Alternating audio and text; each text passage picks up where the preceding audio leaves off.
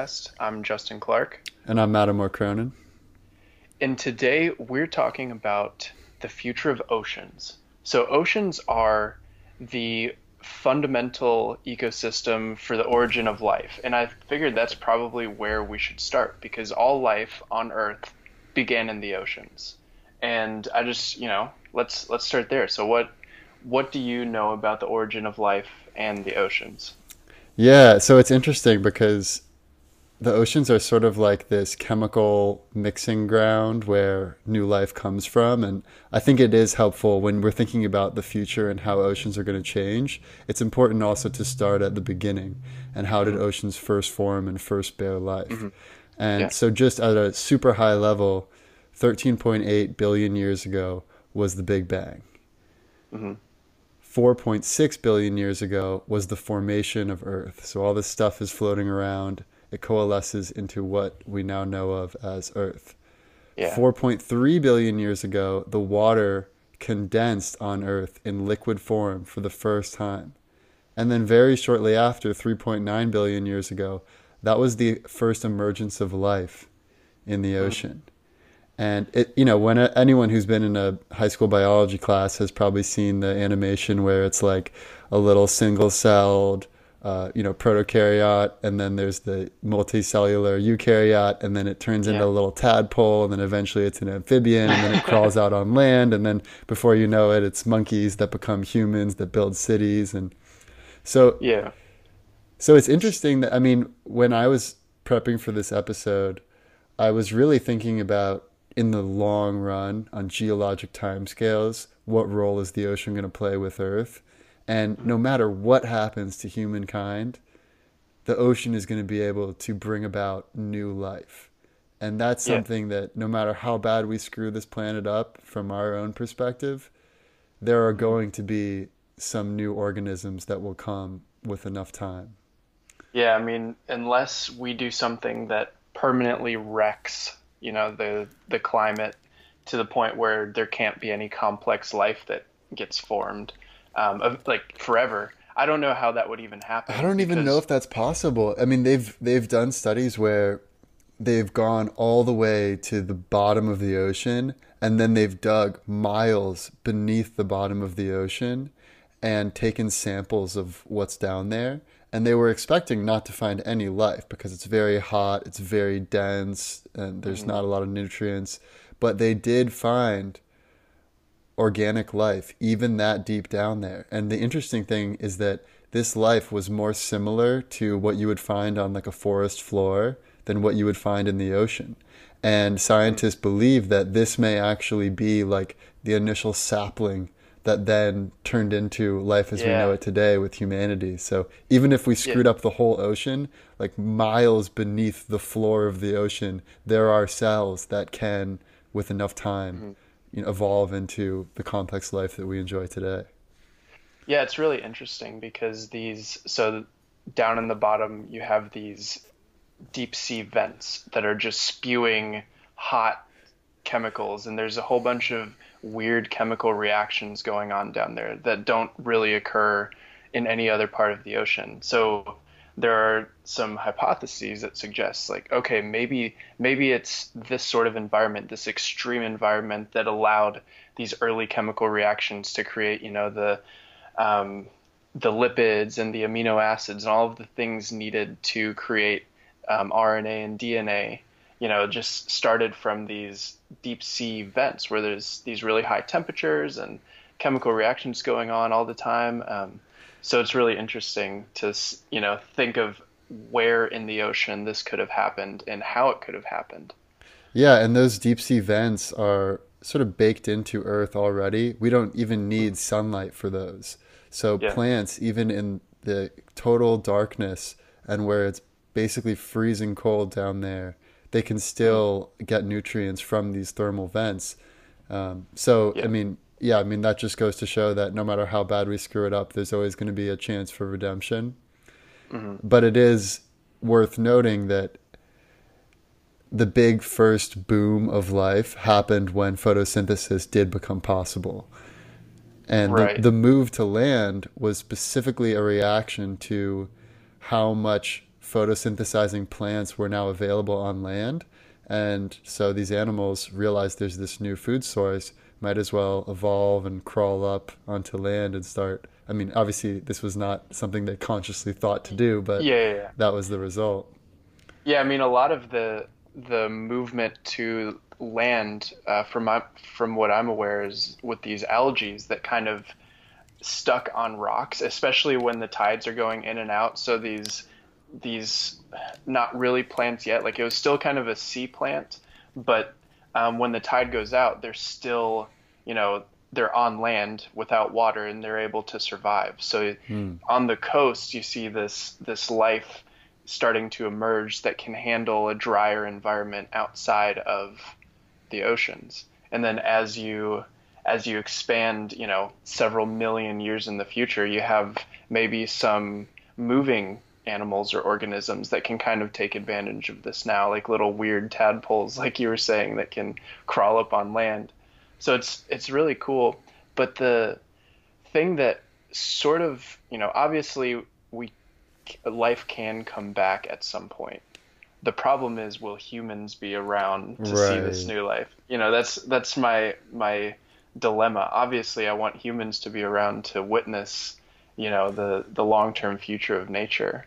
Yeah, and I think for that it's helpful to look at the previous extinction events mm-hmm. because those sort of give some insights into what the current extinction event and how that mm-hmm. may pan out. And for anyone who doesn't know, we are currently in the biggest mass extinction, um, you know, just by number of species and organisms at the rate at which we're making them hmm. extinct, than of all of them. So more so than any of the others. Um, the most famous one, obviously, is the asteroid that hit in the time of the dinosaurs. And the way that scientists discovered that was that they noticed that in this in this uh, strata in the geological record, that there was all of this iridium, which is a really rare material to find on Earth. Like it's it's not something you would expect to find, and they didn't find it in any of the other layers. But it's a very common thing to be on any sort of comet or asteroid. Yeah. And then they've actually discovered where the asteroid may have hit pretty obviously. I mean, just by looking at a picture, you can see, oh, yeah, something really massive hit the Earth there. And so that's how we know about the most recent extinction. And so, have you seen uh, One Strange Rock? Yes, I love that Netflix- show. Love it. Yeah, so they were talking about how this asteroid um, hit the Yucatan Peninsula down Yeah. in Central America, and at least I believe that that's referring to the the Jurassic asteroid that Yeah, yeah. was part of the extinction. Um, but they were also saying how if that asteroid came one second later, it would have totally missed and just hit the ocean, and Right. all the dinosaurs would still be alive.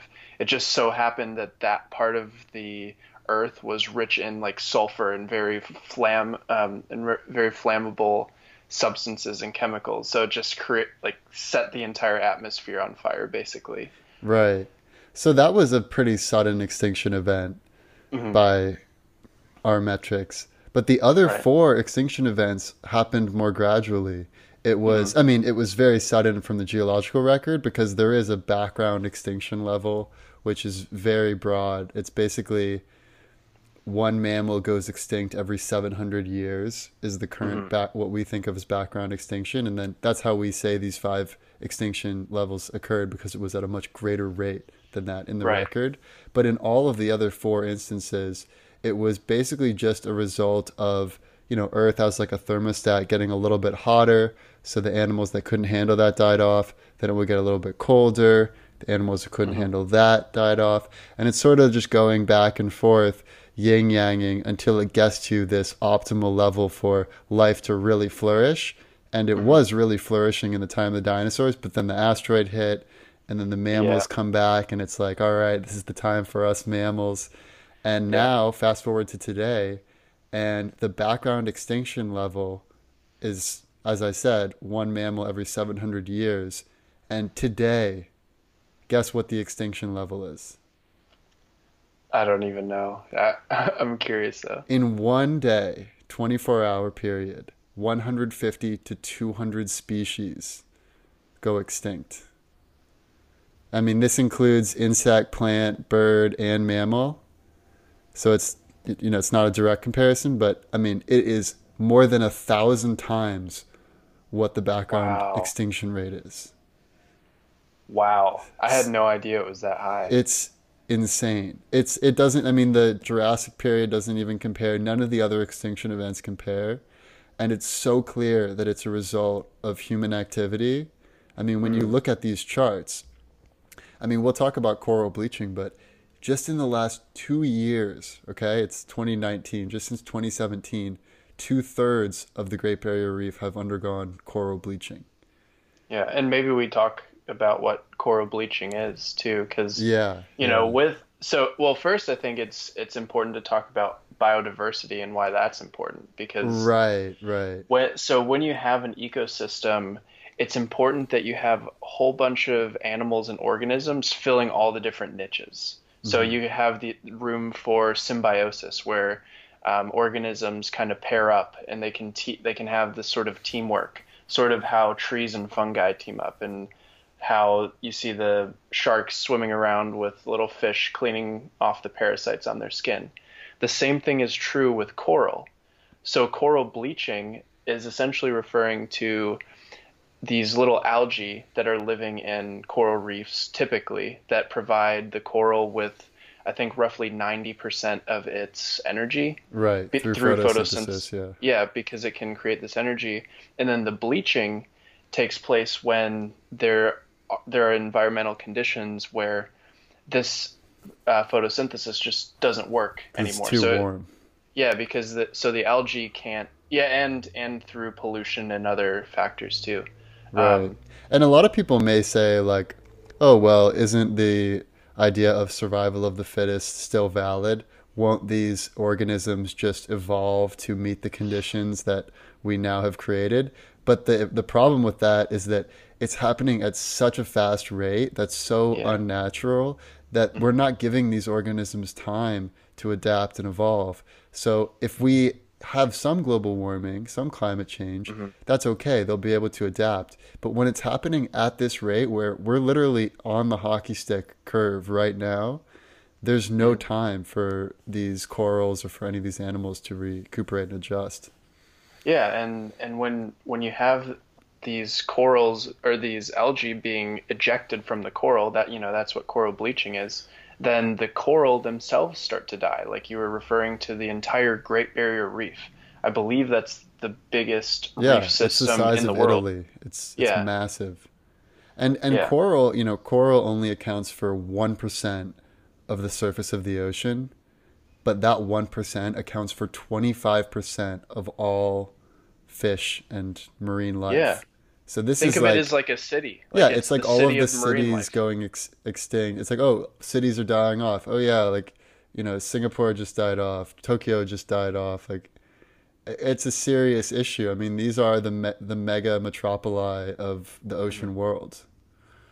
Yeah, and that I mean that's terrifying to think about. What you know, if you just think the thing that I think is an issue is people don't draw they don't feel as close to the oceans Mm. as maybe they should. They don't think of coral reefs as New York City. They don't think of the Great Barrier Reef as New York City or right. you know something right. out of sight, out of mind.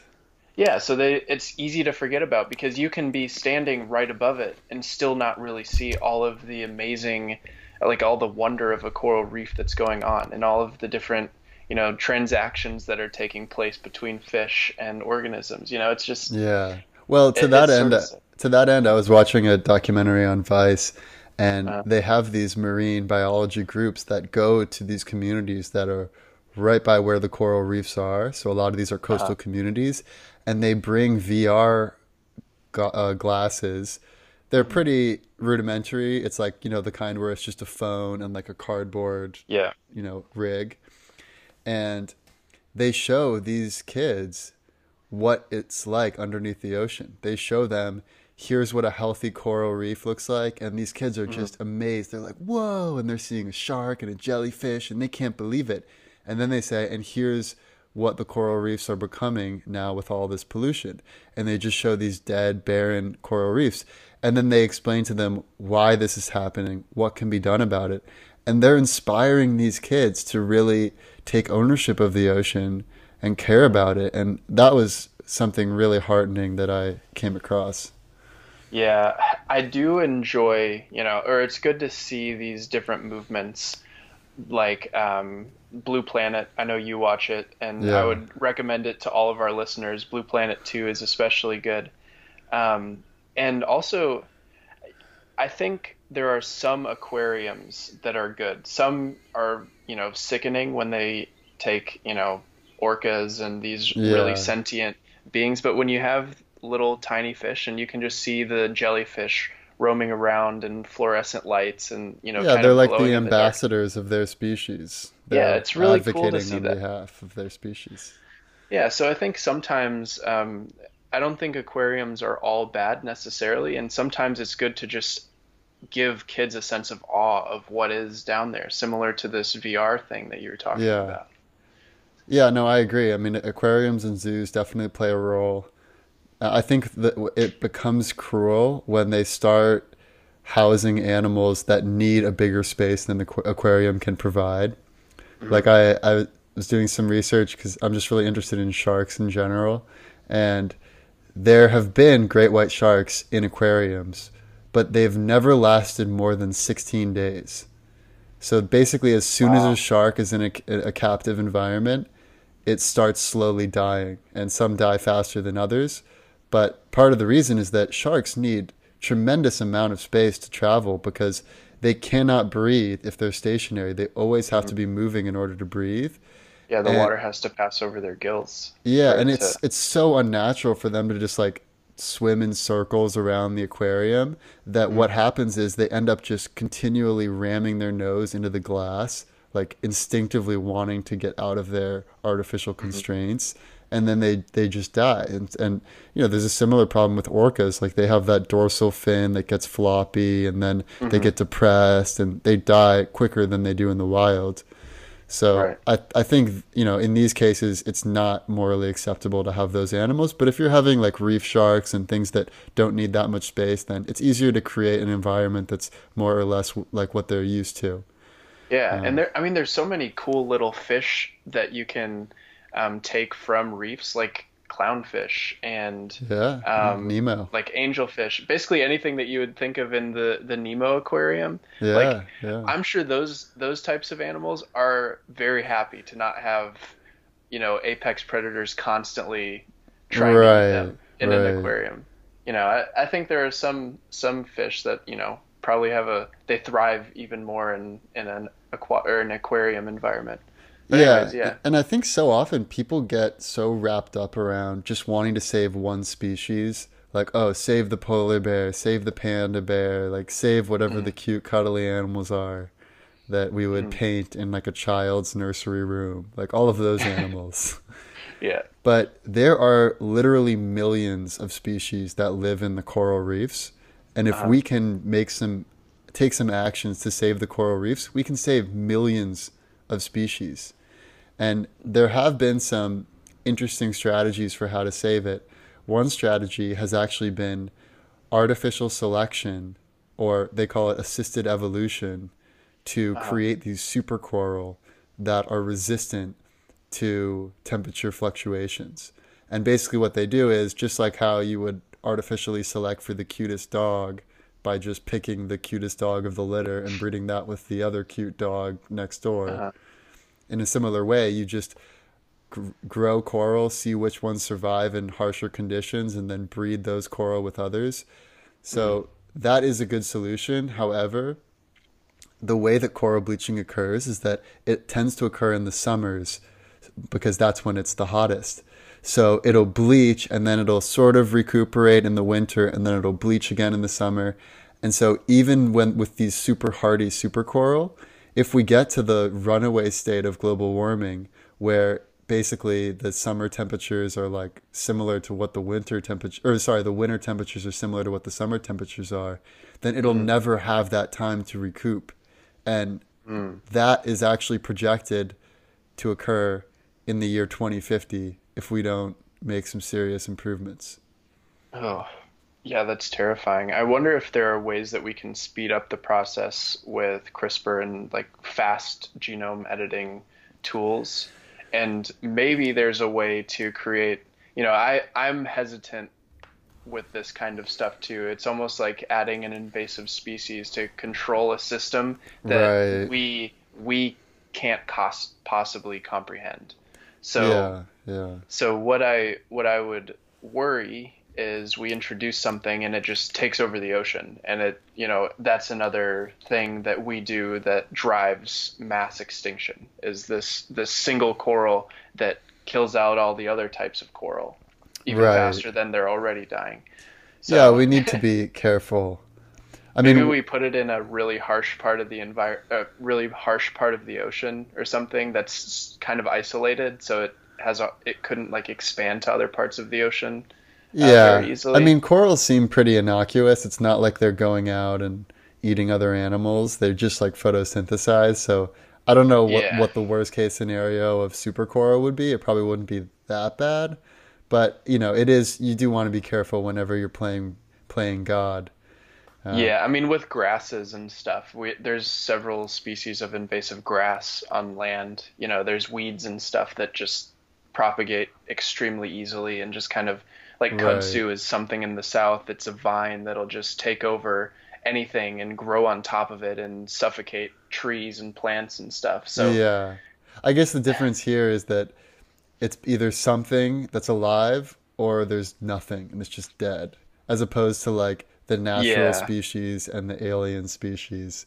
So yeah, it, it is a tr- tricky trade-off. I mean, one one innovation that is just no one can argue that it's not good is they're actually filming Google Street View underneath the water to Wow. see what the coral are looking like at different time intervals because you can't improve what you can't track. And now Right. we're effectively tracking the development of coral and coral bleaching. Mm-hmm.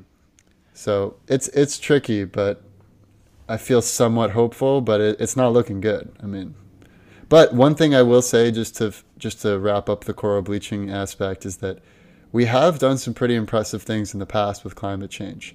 We have made great steps to close the hole in the ozone, which a lot of people thought was impossible, and that was done through international change of behavior, mm. and we could do the same if we want to. Yeah, and I think there is a sort of growing movement around caring about this kind of stuff. At least that's what that's my perspective, and that's Yeah. that's what I I tend to see. I don't I don't tend to see people that just outwardly want to destroy living things, you know, Yeah. in in the oceans. So the the issue I think is kind of like we've talked about on previous podcasts. It's setting the incentives and the the rules of the economy and like the world system to optimize for a thriving ocean ecosystem. Yeah. because you know in addition to coral bleaching we have stuff like overfishing. Right, and we right. have um, a lot of Pl- i think there are several yeah a lot of pollution and like i think some shark species are going extinct. I forgot exactly which what uh, which species it is. But there's a lot of um, i think tu- some sorts of some tuna are kind of on the fall. Yeah, I mean it's the classic case of the tragedy of the commons. And I've Yeah. seen some stats. 90% of the fish that we eat today are overfished. Mm. The just the stock of fish in the ocean at total is 50% of what it was in the 1970s. wow I mean that is like I said, we're on the hockey stick curve right now. Mm-hmm. And the only way to solve it is by having treaties across all different countries.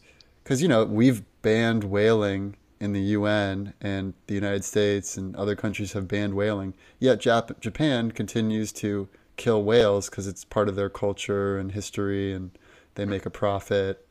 So it's really hard to get other countries on board. But especially when it comes to overfishing and pollution, we have to. Mm-hmm. Yeah. Yeah, I mean, pollution is particularly scary because it's not like we're just throwing stuff in the ocean.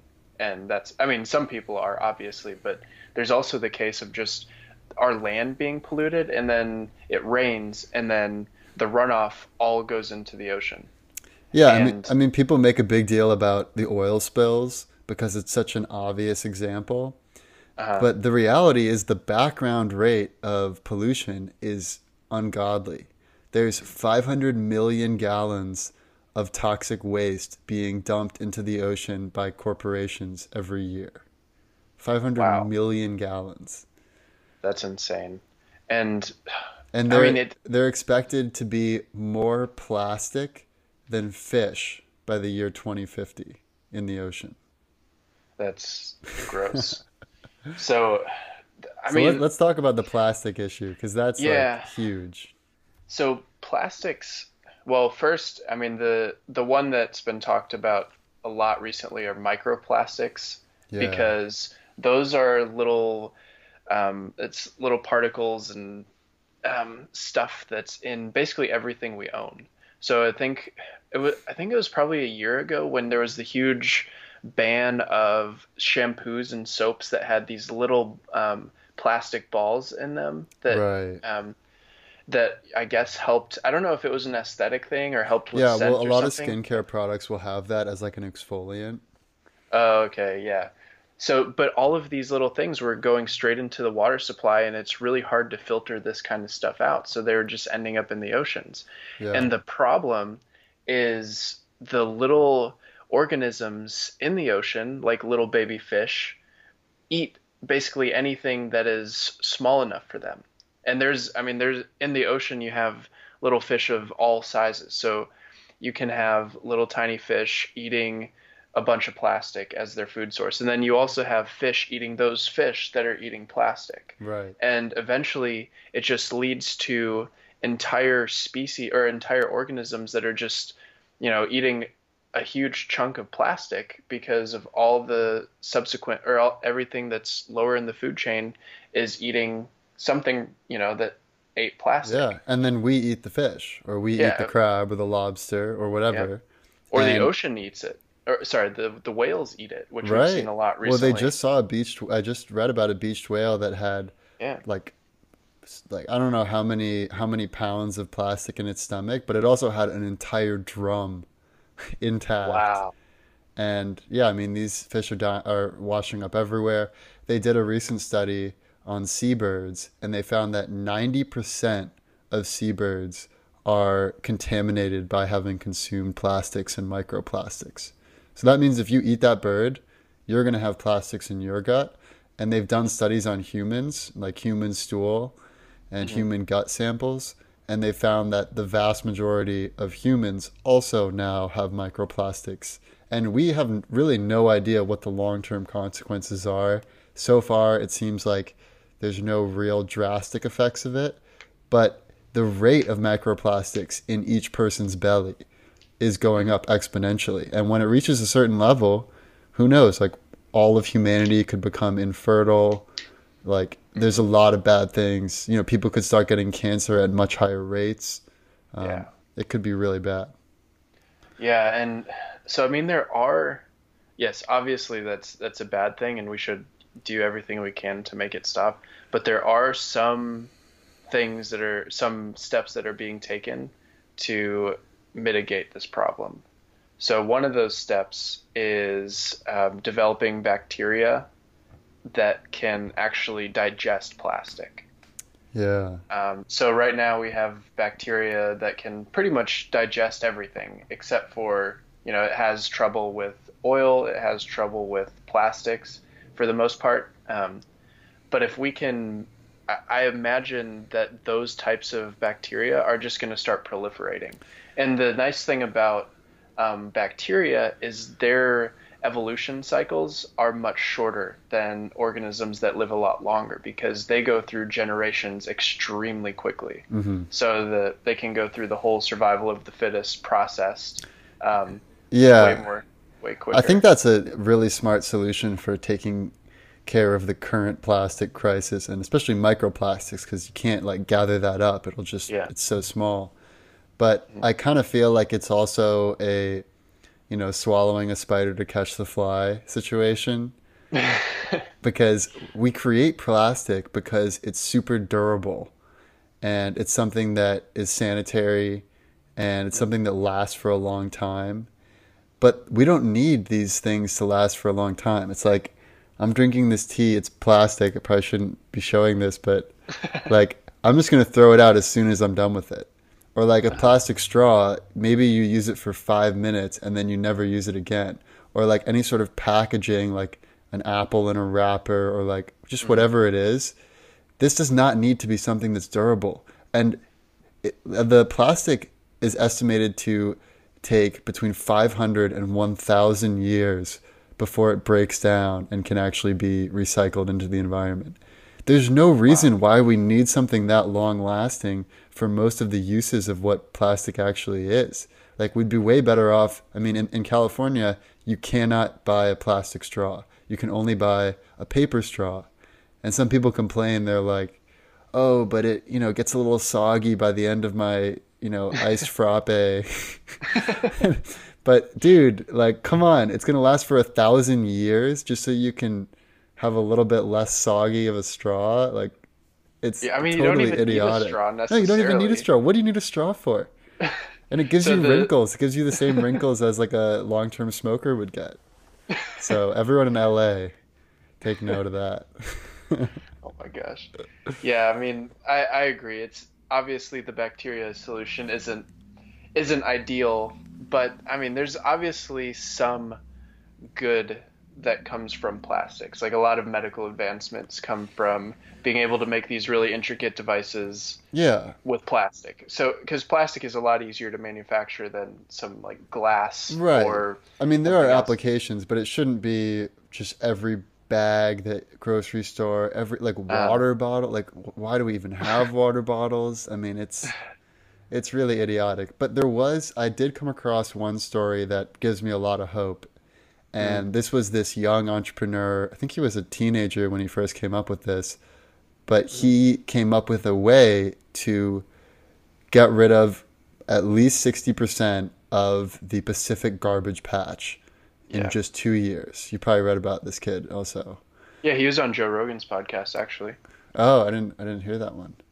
But anyways, his invention is basically this super long rubber pipe that floats in the ocean and it has this skirt that is the deepest in the middle of the pipe and then it gets a little bit shallower as it goes towards the ends.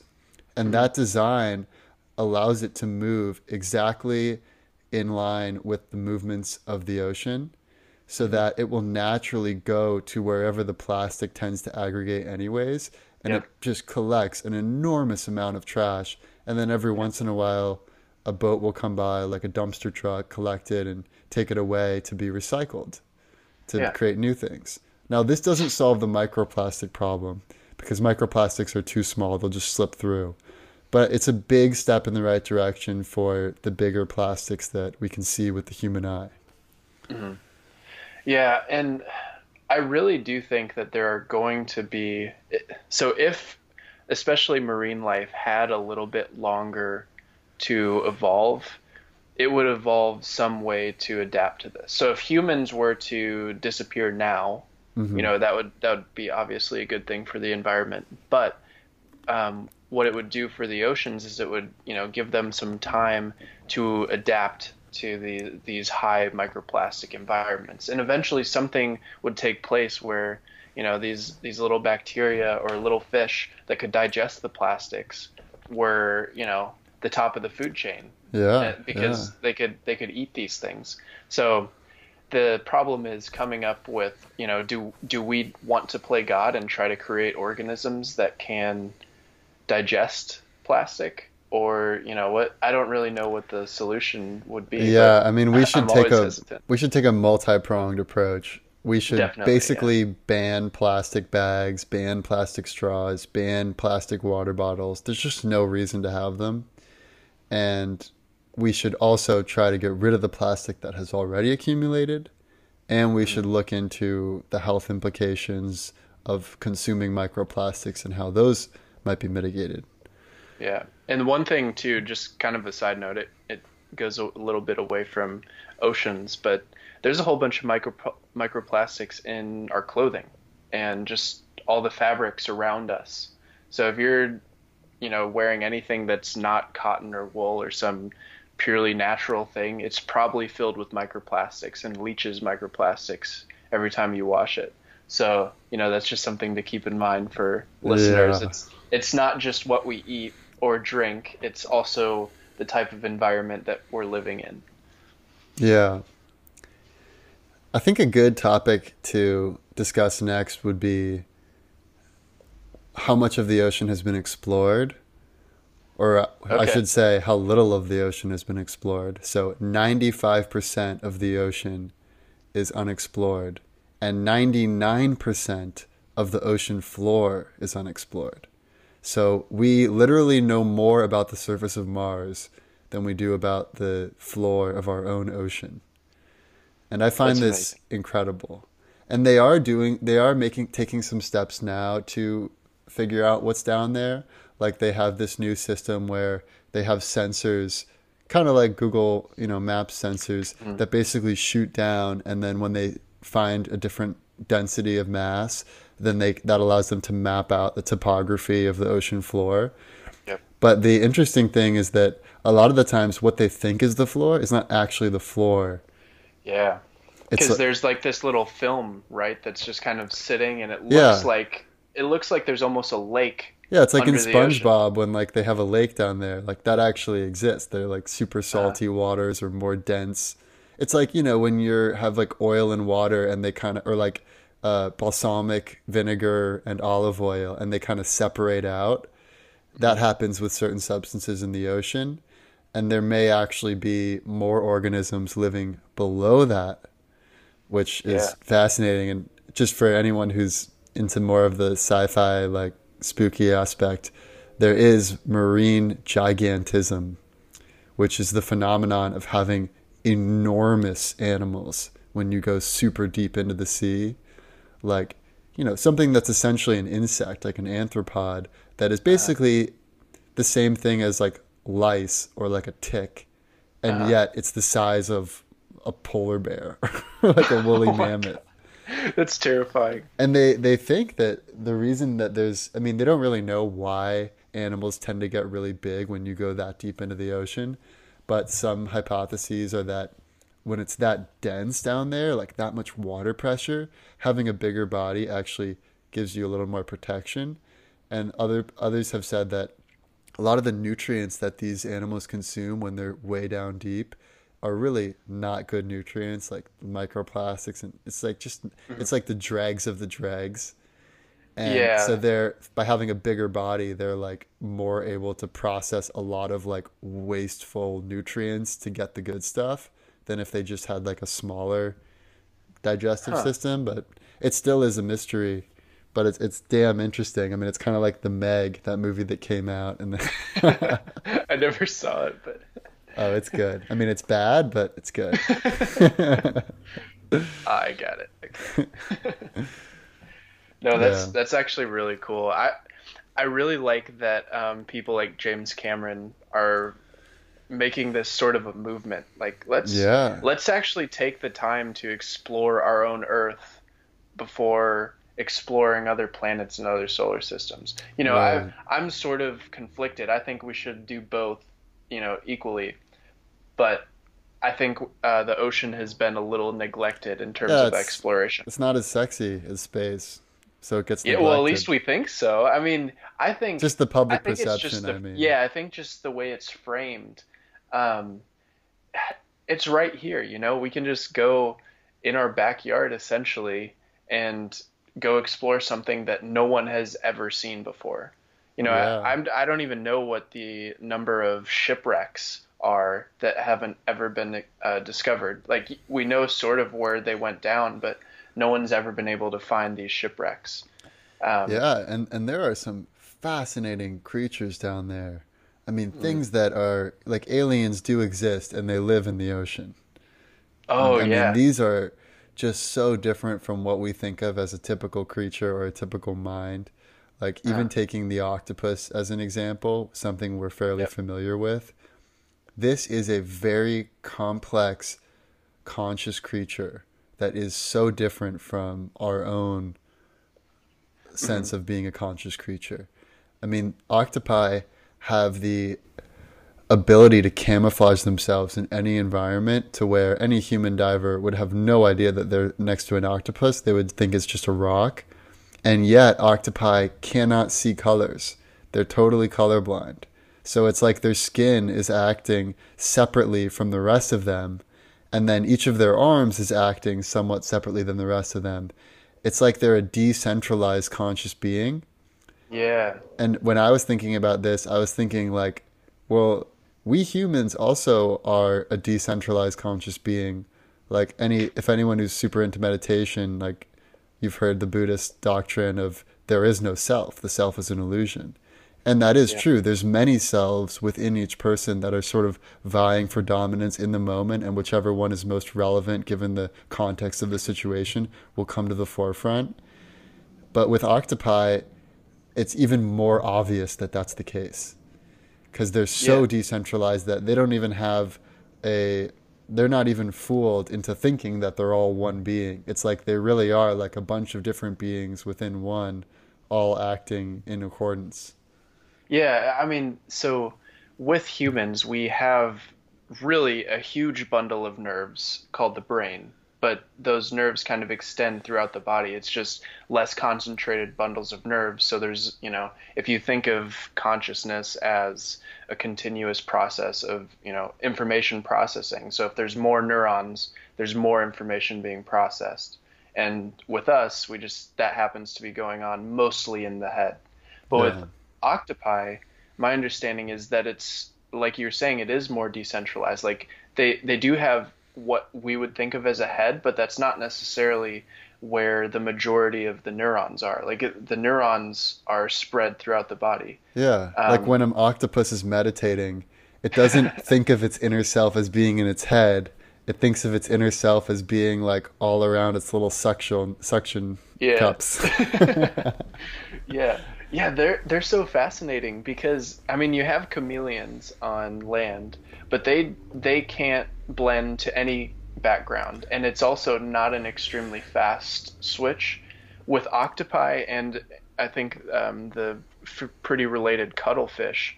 Like they can basically change instantaneously. Yeah. And they also it's not even just for camouflage. Like the cuttlefish will start making these weird psychedelic patterns to confuse the fish that they're about to yeah eat. the then just- bioluminescence. Yeah like they'll, they'll have these striped patterns just moving all along their body and then the fish just kind of freeze because they have no idea what's happening in front of them. Um, so i'm gonna you know recommend one of the episodes of blue planet because it show it kind of highlights the cuttlefish a lot. Oh, the okay. coral yeah the, the coral reef episode and green i think green planet or green waters or something like that. Yeah. um, something green. Um, both of those talk about cuttlefish and they're so smart too. Right. Because like the way uh, cuttlefish work is you know if they have a giant male cuttlefish and then uh, you know, a smaller female cuttlefish the male will fight off any of the small males Hmm. but since they can change color one of the episodes in uh, blue planet it shows how this cuttlefish pretends to be a girl because it can change the colors and sort of change its shape a little bit to uh, mimic what a female is, and then just slides in right below the male because he's protecting his other female, and then mates with the female right under the big male, and then just swims off. the old switcheroo yeah, yeah. I mean, it's it's just crazy um, how they can do this, and Yeah, there's so much to there's so much to learn from the ocean, and Mm.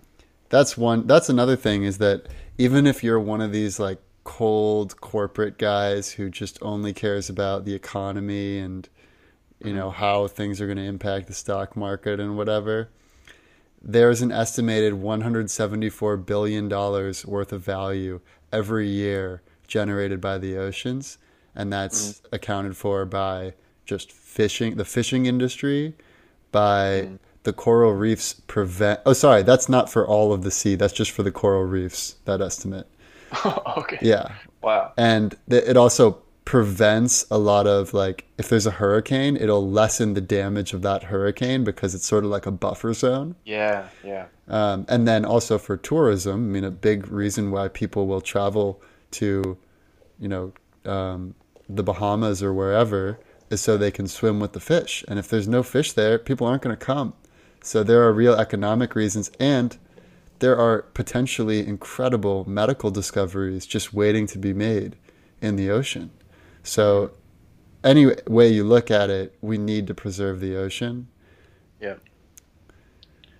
Yeah, I mean, just with uh, that kind of goes back to the whole biodiversity thing. If you have a lot of different organisms filling all the different niches, especially what you were saying with the medical um, advancements, if you have a whole bunch of uh, organisms that are filling the niches, then there's going to be something that creates some sort of chemical process or chemical reaction that could be useful to um, medicine. Yeah. And yeah. and that um, you know, it's just really important to preserve not only the overall number of animals in the ocean, but the biodiversity of the animals in the ocean. Yeah. Now, do you want to talk about some of the geopolitics of the ocean, and then we can get into the future scenarios? Yeah, sure. Let's do it.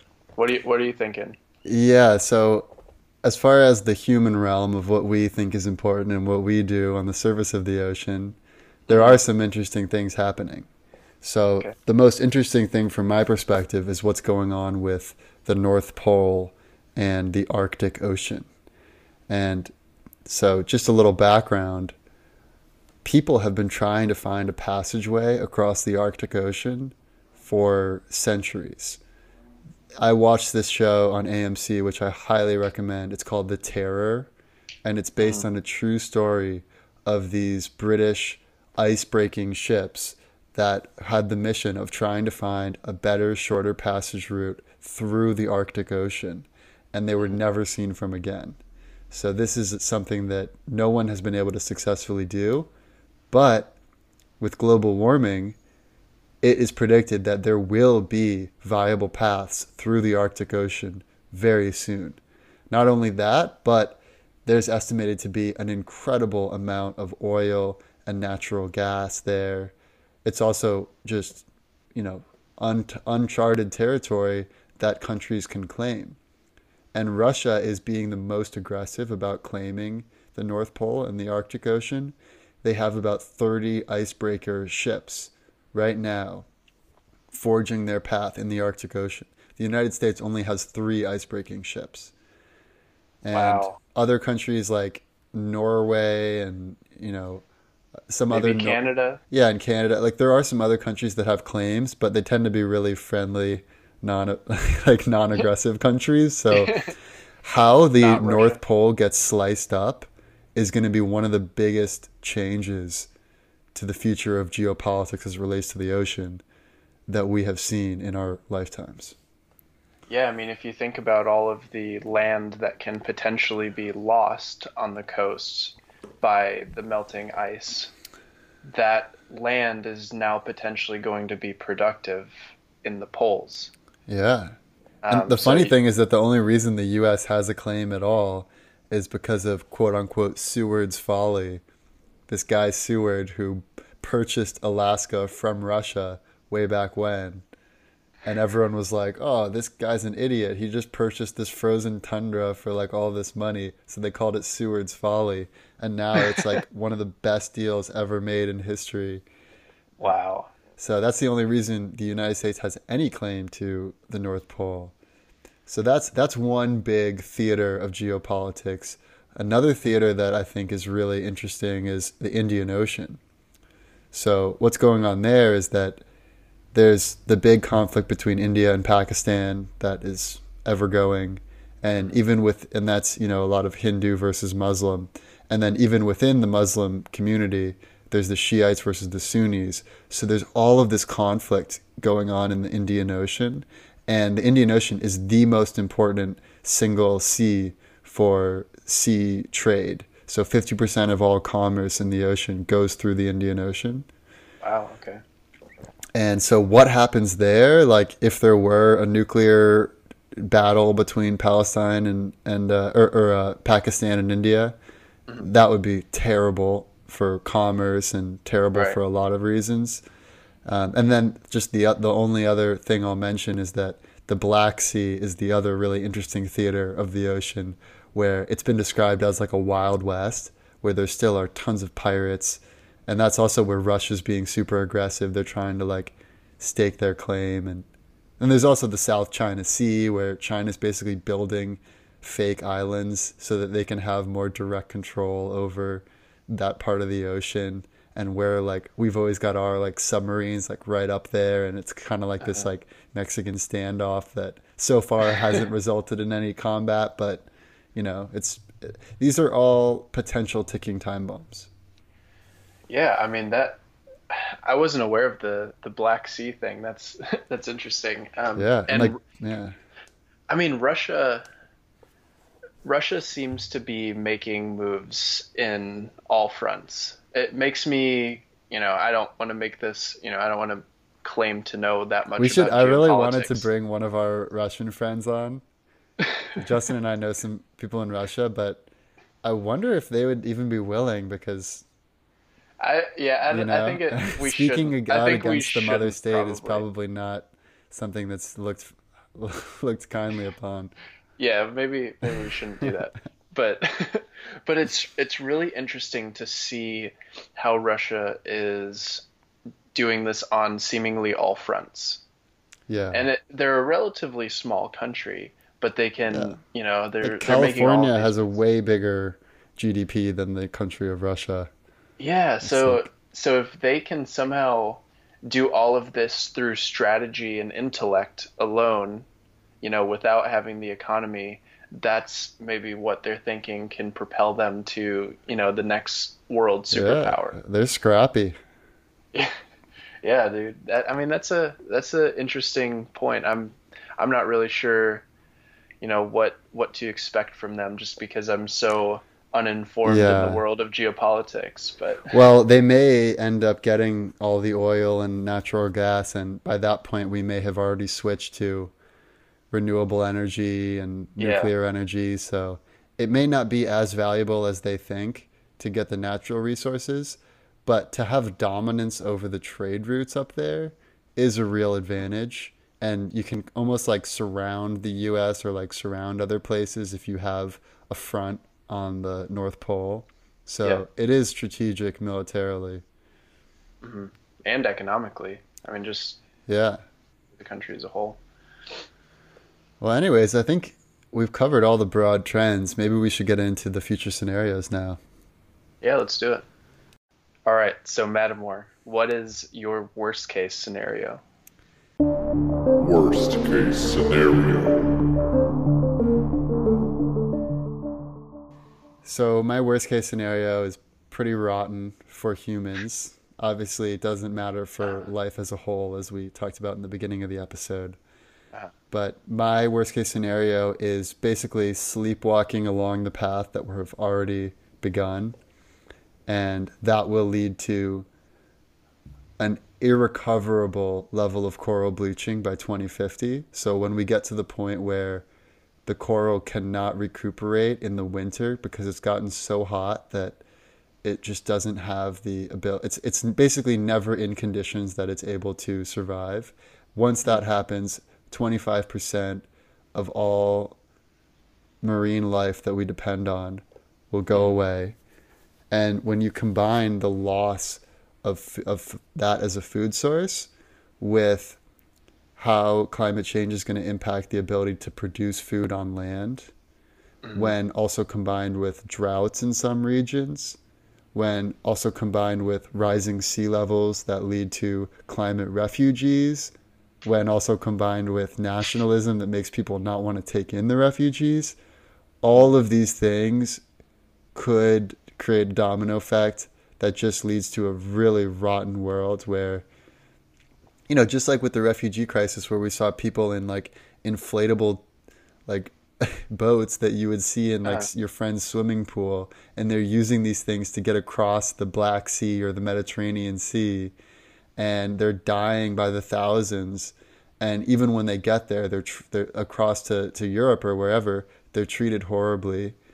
And Yeah. it just becomes like a terrible situation. And it's the tragedy of the commons that never, like, we never get our act together and decide to do something about it on a global scale because everyone goes off into their own corner Yeah. that's that's my worst case scenario. But I, I, and one thing I'll add is, if this was also combined with some of the geopolitical stuff, like if there were a nuclear battle between Pakistan and India, and that disrupted all of the trade in the Indian Ocean, which is fifty percent of all sea commerce, then that could be yet another angle that would just lead to a terrible, terrible circumstances for you know that pretty much everyone on planet Earth, every human at least. Yeah, I mean that that's pretty bad. so, so mine is actually uh, fairly similar. Um, so I'll add a couple of points that um, that I thought of too. Is uh, one of the other problems with a warming ocean is the pretty much the very bottom of the food chain of phytoplankton, which are eaten by almost everything, or at least to some extent, you know, because they are at the bottom Yeah. of the food chain phytoplankton survive and thrive in the cooler waters. And if there's nowhere for them to migrate to, and or uh, temperatures vary wildly, and there's not really a home for them, or there's only a few pockets of good phytoplankton sources in the ocean, that's going to be an even bigger driver of life loss and biodiversity loss because it's affecting the very bottom of the food chain. Um, and then the other thing too that we didn't talk about earlier is, you know, a lot of life in the ocean is right around the coasts of everywhere in the world. Um, the deep blue ocean, you know, there probably are a lot of uh, there's a lot of species there, but one of the problems with the warming climate on land is we're not going to have as much productive land for farming, which means what we're probably going to resort to is adding a bunch of fertilizers to the ground and making sure that everything, you know, trying to make these this soil fertile when it's really not. So we're like over Right. fertilizing the ground. And what will happen then is when it rains, this fertilizer goes into the water, which creates these huge algae booms. Yeah. And and when these when these algae overproduce, they use a ton of oxygen and they basically suck out all the oxygen of the water. So all of the life around the coasts die because of Yeah. lack of oxygen. And the, the pH level of the oceans has already increased by 30%. So the the- acidity, the, acidity level. So the pH decrease. But yeah, yeah. Or yeah, yeah, sorry. But but since the time that the industrial revolution began. So that's a mm-hmm. 30% that's a massive increase and now we're hitting that hockey stick where it's really accelerating. Mm-hmm. So, yeah, I mean that's that would be Yeah, a terrible other thing. scenario. And I mean, the CO2, the ocean absorbs a ton of CO2. It's been one of the ocean is a huge stabilizer of the world's climate. And when it's absorbing all of this CO2, it's acidifying. It, it lowers the pH and makes it, and that's another cause for coral bleaching, another cause for warming, and another cause for, you know, a whole bunch of um, fundamental food chain sources being taken out of the food chain. Yeah. Um, so, I mean, again, you know, this is me saying all the terrible things that are going to happen and um, likely will happen, but I think you also laid out how this affects life on land and it affects us. yeah. Um, because think of think of countries that eat predominantly fish. Now imagine that there are no fish in the human diet. There's nothing related, nothing out of water that we can eat. That's obviously an issue. So, Yeah.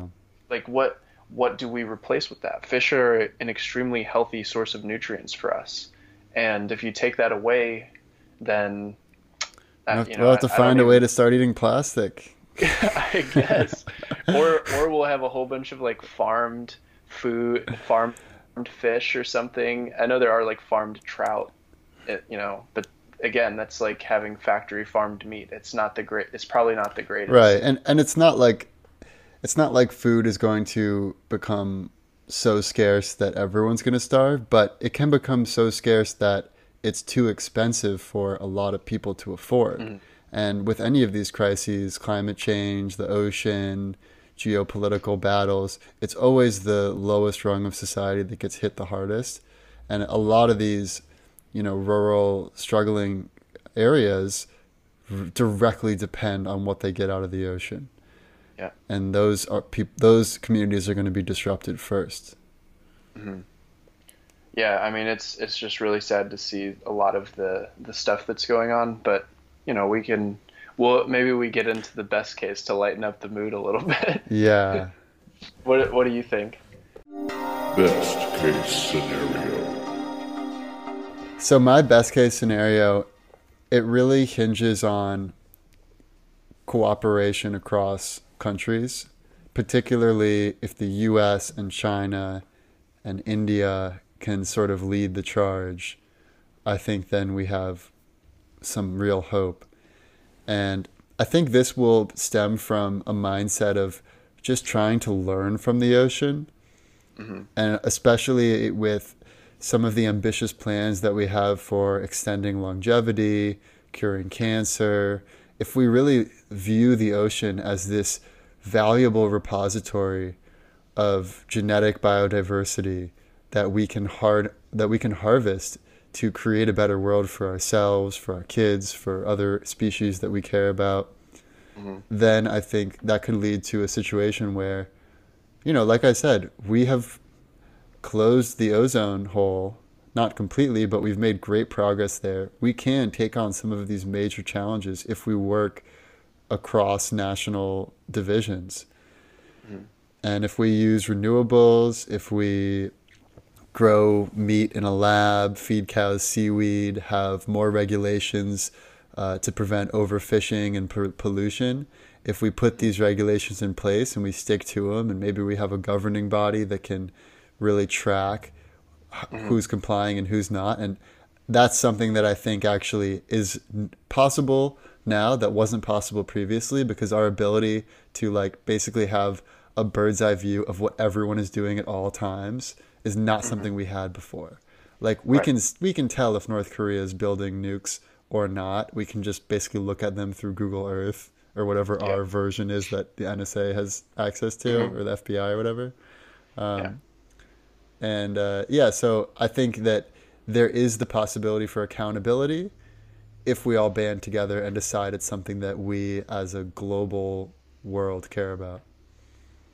Yeah, I mean that's that's very similar to mine. It, I think the best case is if we can all work together to save or just let you know leave it alone leave the ocean be and it can fix itself you know yeah just it's slow a, it's a the fairly damage.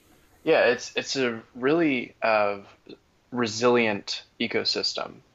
Um, the the thing that I would like to see is uh, when we have some sort of global structure that we can harvest fish sustainably, and maybe maybe there that needs to be researched more. Like, what is the most sustainable way that we can harvest fish, and how can we how can we you know make the ocean more abundant? How you know how can we make all of these changes ourselves and fix all of the previous mistakes? I'm sure that science and scientists and you know businesses can come up with a solution to this, but the incentives need to be in place for us to actually get to this point. Um, but I think you know, best case scenario, we do you know we do have these incentives aligned and the ocean thrives. And we can also explore it and figure out all of these mysteries that we've never um, we've never been able to tackle because one, we don't have the devices and the submarines that can go down. But now with all the robots and stuff, we can kind of explore and see the wonders of these these underground, you know, lakes like we were talking about, and maybe find some crazy, um, crazy big creatures and you know everything else. I just I hope that we can get to that point. Um, I hope I think it would be better if we can focus on Earth probably before focusing on Mars. Um, Yeah. Well, I just thought of an interesting anecdote from Uh-huh. that, which is that when the white man first came to North America, the Native Americans thought that the white man had a disease because they they're like, why these people are crazy? Why do they want to take more than they need? Like they only need so much food. Why do they need to constantly be conquering more and more land? And why do they feel the need to subjugate others and only succeed by putting down others? And why do they have this zero sum mentality and just all mm-hmm. consuming nature? Why can't they just live off the land and, and live in, in concert with the land? And mm-hmm. That's something that has really gotten us to where we are now. And if we don't take some lessons from our Native American ancestors, mm-hmm. then we're going to consume everything, including ourselves and our soc- in our society. Yeah. Yeah. Agreed. What do you think for the likely scenario then? Most likely scenario.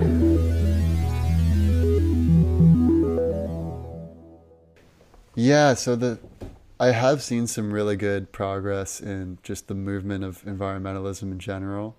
So I'm very hopeful for the United States. I am and and Europe. I'm a little concerned about like the rest of the world, especially develop more developing nations like India and Brazil and you know mm. Southeast Asia and it's a it's a lot more difficult for them to have the same sort of regulations that we do because they've they're struggling to make ends meet.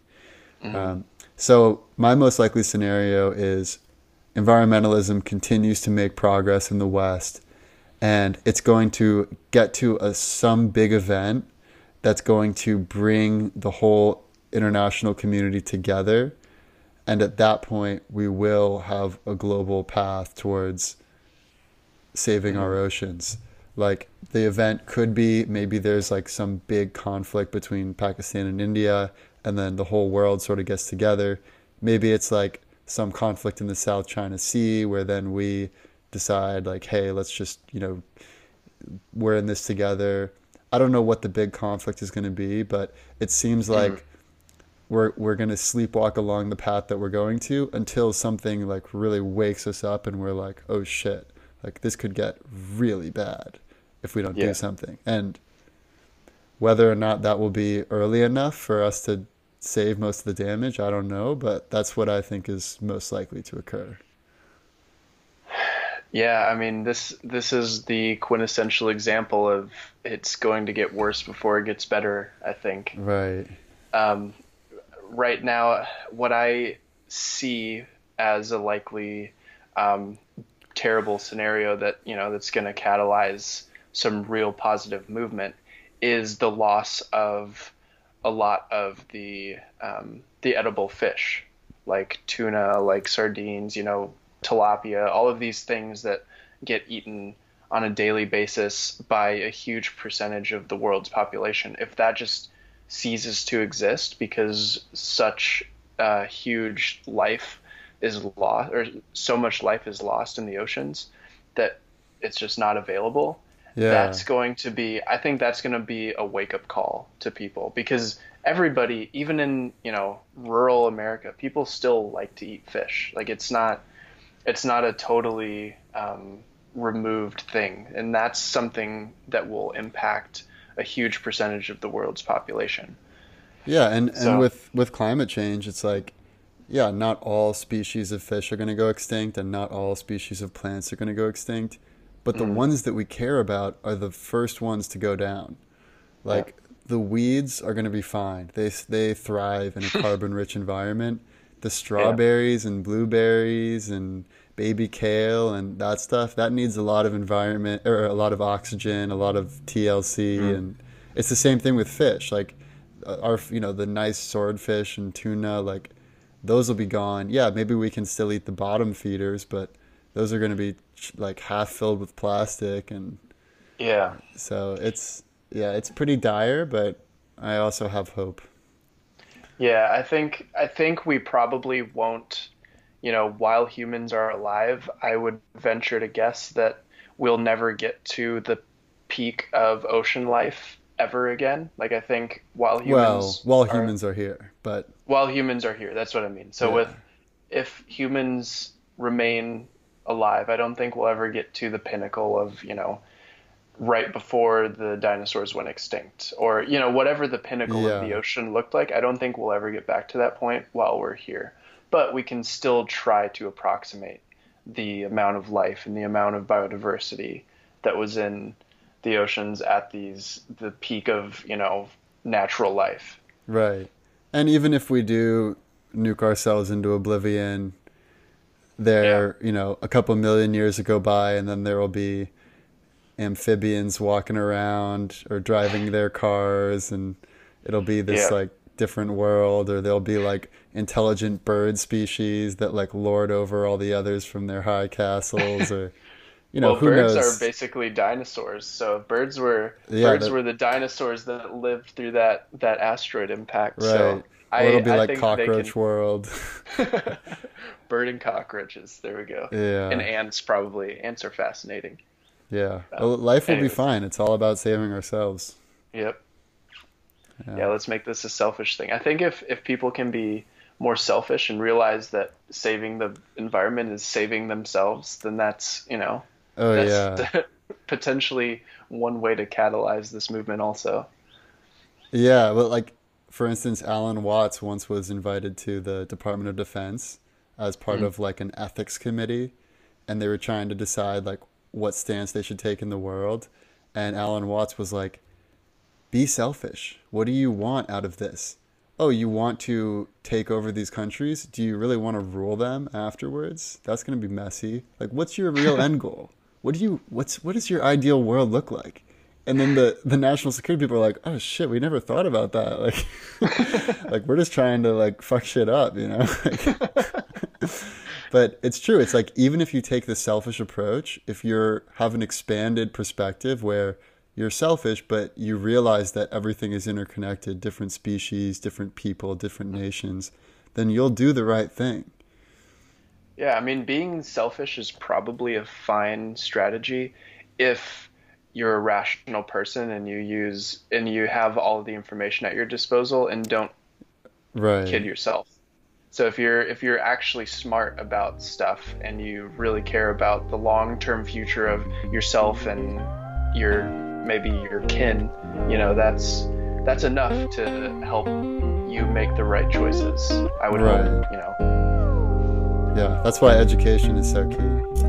We are all gathered here today Yeah. to talk about three very All right. important Well, I think things. that's good to end it. Thank you, everyone, for We're listening. talk this about has been what the has future happened, of oceans. what is currently happening, Hope to see you next and time. what will inevitably happen. The past, the present, and the future. Our computer